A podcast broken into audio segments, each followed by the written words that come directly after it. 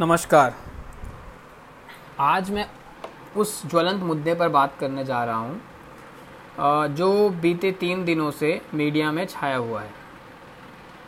8 अगस्त को अश्विनी उपाध्याय जी द्वारा एक जन आंदोलन की नींव रखी गई थी, जिसमें केंद्र सरकार से उनकी मांग थी कि पाँच कानून जो देश हित में हो उसे लागू करवाया जाए और जो अंग्रेज़ी कानून हैं, जो बीते पिचहत्तर वर्षों से वही पुराने अंग्रेज़ी कानून, डेढ़ सौ जो डेढ़ सौ वर्ष पुराने हैं या उससे भी पुराने हैं, उन कानूनों को ख़त्म करके नए कानून जो एकदम समान संहिता हो, उसे लागू किया जाए।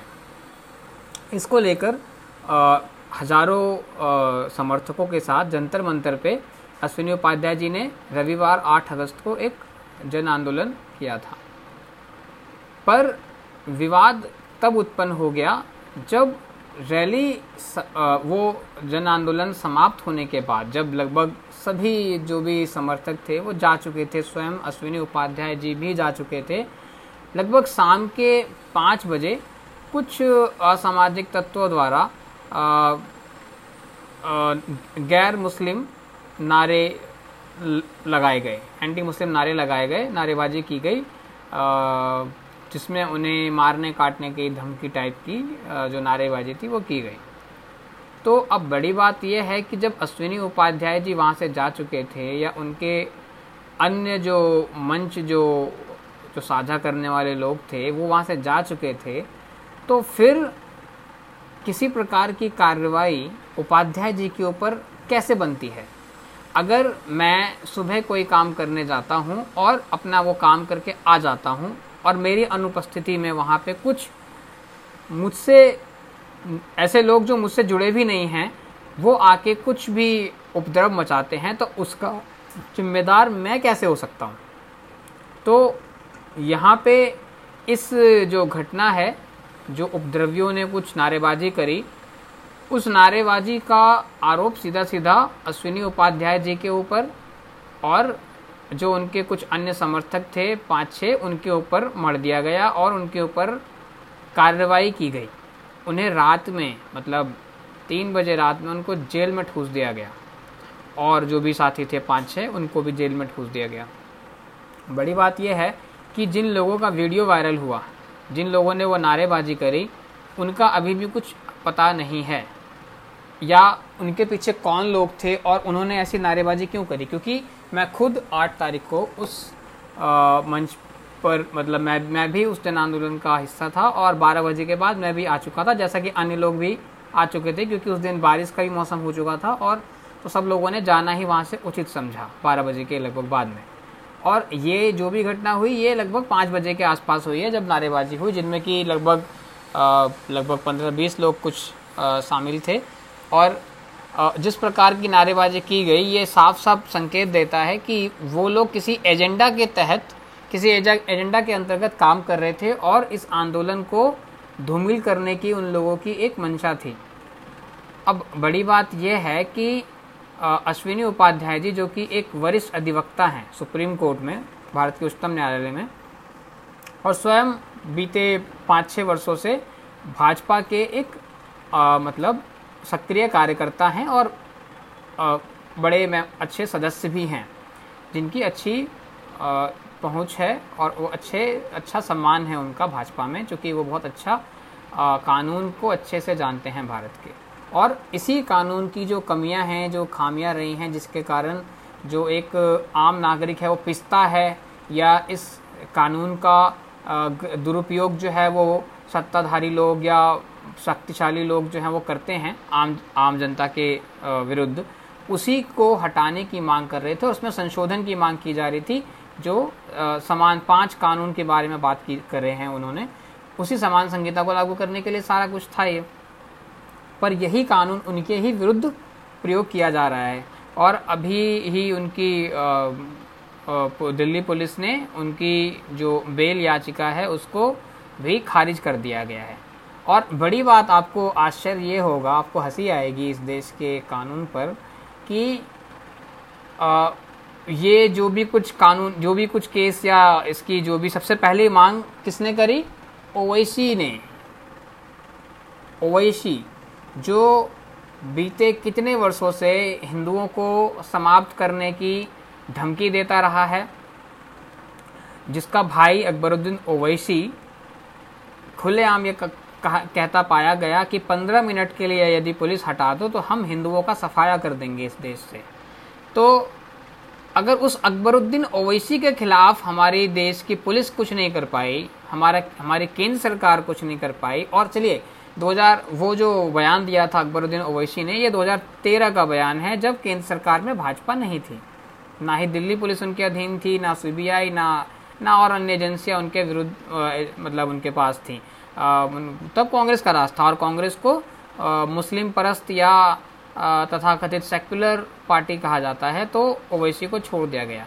तो जब भाजपा की सरकार आई या मोदी जी की सरकार आई तो उनको फिर किसने रोका हुआ था उस अकबरुद्दीन ओवैसी के विरुद्ध किसी प्रकार का एक्शन लेने से? पर आज लगभग सात साल हो चुके हैं सरकार में आए हुए, सात साल से भी अधिक का समय हो चुका है, पर मोदी जी ने किसी प्रकार का एक्शन उन महाशय पे नहीं लिया है। तो अब अगर ऐसे लोग भी कानून की बात करेंगे अश्विनी उपाध्याय जैसे सामान्य के ऊपर किसी तरह की एक्शन लेने की बात करवाएँगे तो ये फिर और कुछ नहीं, इस देश के कानून का माहौल माहौल बनाना है और कुछ नहीं है।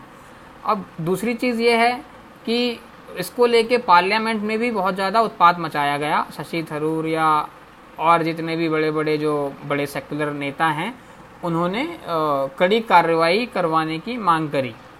और ये देखा गया है कि भाजपा के अंदर जो दिल्ली पुलिस है वो कभी भी जो बड़े बड़े जो अपराधी हैं जैसे शाहीन बाग में जो जिहादी पूरा एक गैंग थी उस गैंग को अंत तक नहीं हट, हटा पाए जब तक कि खुद कोरोना के कारण सुप्रीम कोर्ट को ऑर्डर देना पड़ा कि अब इन लोगों को हटाया जाना चाहिए। तब तक दिल्ली पुलिस कोई एक्शन नहीं ले पाई और तब भी तब भी केंद्र सरकार के अंदर ही दिल्ली पुलिस थी और केंद्र सरकार तब भी भाजपा की ही थी।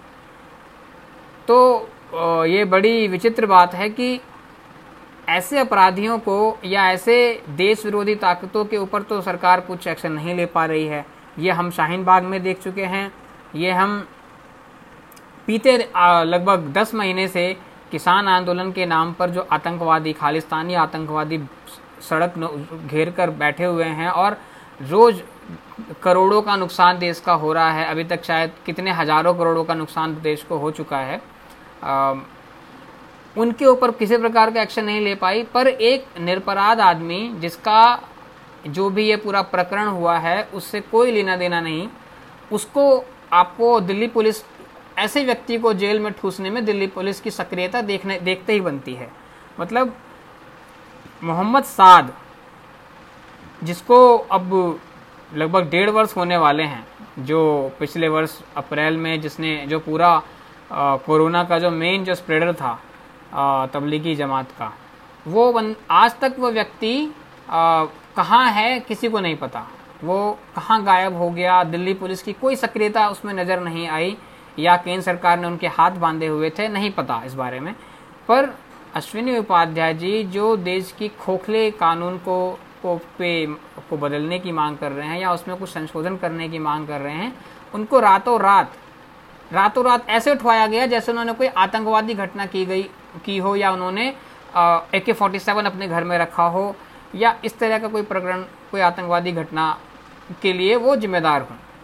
तो ये बड़ी ही विचित्र सी बात है और अब अब सोचने वाली बात यह है कि वो लोग थे कौन?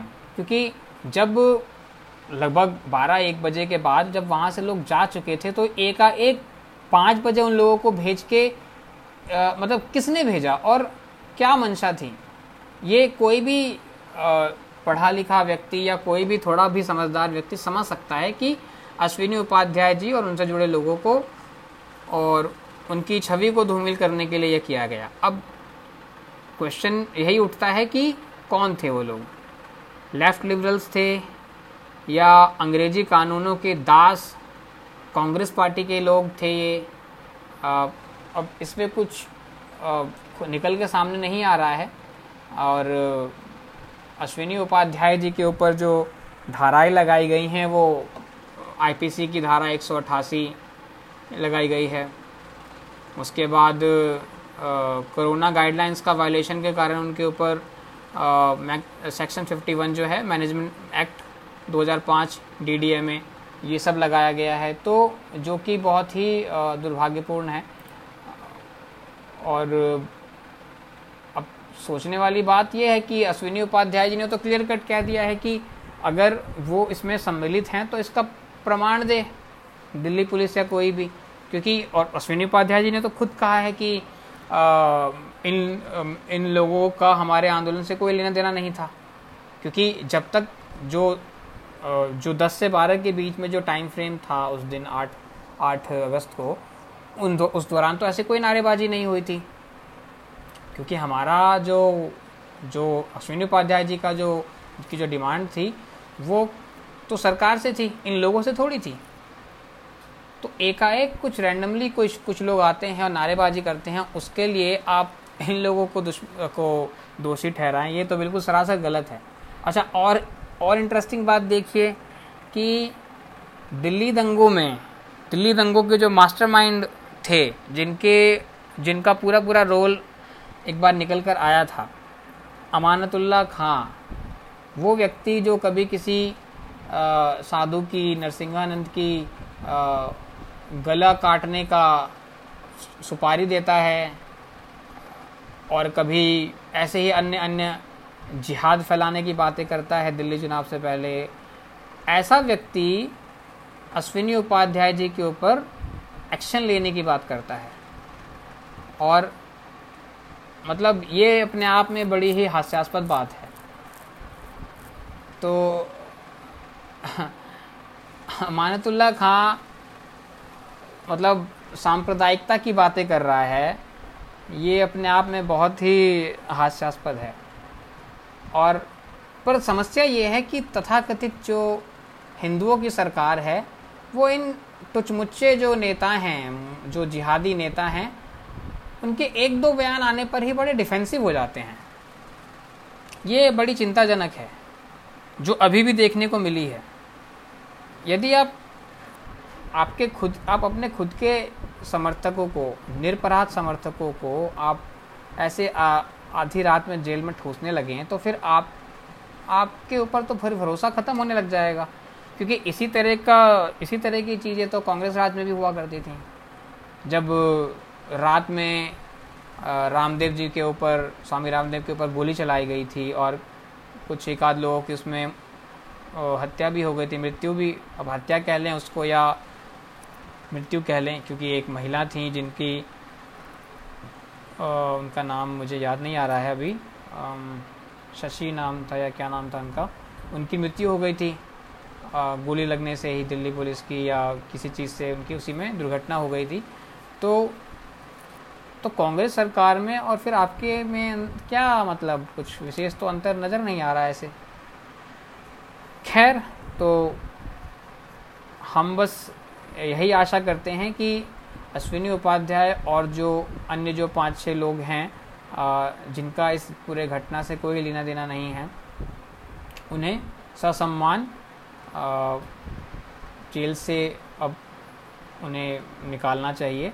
और ये जो भी हुआ है, ये ठीक नहीं हुआ है। बाकी तो हमें देखने को ही मिलेगा कि ये आने वाले समय में क्या होता है इसको लेके। चलिए, नमस्कार।